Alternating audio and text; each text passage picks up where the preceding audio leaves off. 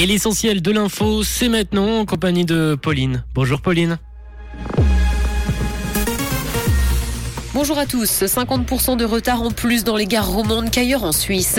Les personnes LGBT font face à des inégalités en matière de santé en Suisse et du soleil et des nuages attendus cet après-midi transport, 50% de retard en plus dans les gares romandes qu'ailleurs en Suisse. Une entrée sur 10 en gare donne lieu à un retard d'au moins 3 minutes en Suisse romande. Les CFF admettent d'ailleurs que les trains sont moins ponctuels dans la région. Cependant, aucune amélioration importante n'est prévue avant 2025. Lausanne et Genève sont d'ailleurs sur le podium des pires grandes gares en matière de retard. Les personnes LGBT font face à des inégalités en matière de santé en Suisse. C'est ce que montre un rapport adopté par le Conseil fédéral. Les personnes LGBT sont défavorisées, en particulier dans le domaine de la santé sexuelle. Le gouvernement entend à présent examiner les moyens de mieux atteindre ce groupe cible. Le rapport montre que l'orientation sexuelle et l'identité de genre ne sont pas à l'origine d'une moins bonne santé psychique, mais que les discriminations jouent un rôle.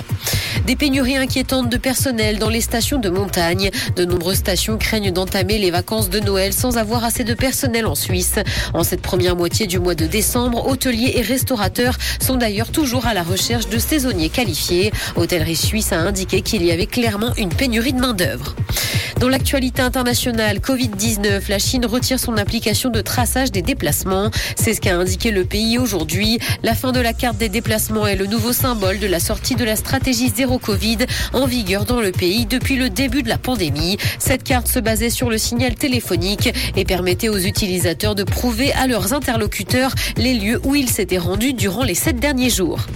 Netflix se prépare à lancer des jeux PC à gros budget. Après les jeux mobiles, la plateforme de streaming envisage un titre sur ordinateur d'après les offres d'emploi qu'elle a publiées. Une trentaine de jeux mobiles sont d'ores et déjà sortis sur sa plateforme, dont certains ont même été salués par la critique. Un jeu sur PC à gros budget pourrait donc bientôt voir le jour.